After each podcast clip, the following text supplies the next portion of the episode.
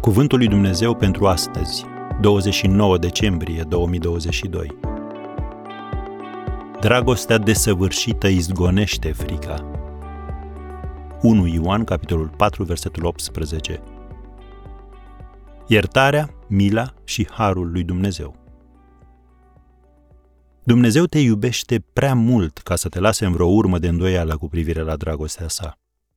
Biblia ne spune că dragostea desăvârșită izgonește frica. Dacă Dumnezeu ne-ar iubi cu o dragoste imperfectă, am avea motive de îngrijorare. Dragostea omenească este imperfectă. Ea ține evidența păcatelor și nelegiuirilor noastre și o consultă adesea. Dumnezeu nu are o astfel de listă. Dragostea sa izgonește frica noastră, pentru că îndepărtează vina noastră. Apostolul Ioan adaugă în 1 Ioan 3, versetul 20, ori în ce ne osândește inima noastră, căci Dumnezeu este mai mare decât inima noastră. Când simți că nu ești iertat, puneți la îndoială sentimentele, dar nu-L pune la îndoială pe Dumnezeu. Întoarce-te la cuvântul său care devansează autocritica și îndoiala.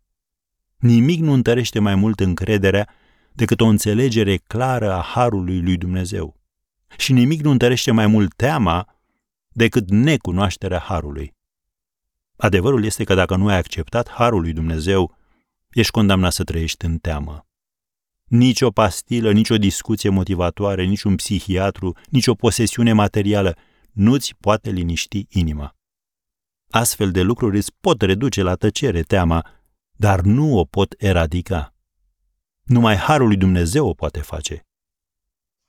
Ai primit iertarea lui Hristos? Dacă nu, pleacă-te pe genunchi și roagă-te să o primești chiar acum.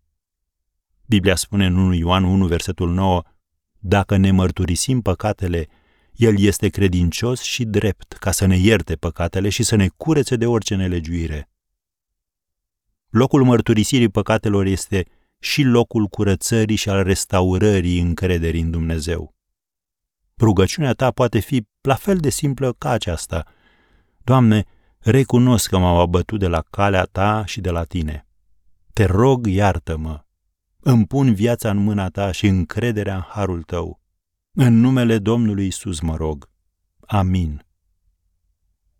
Și acum, dacă ai primit iertarea, mila și harul lui Dumnezeu, trăiește pe baza lor.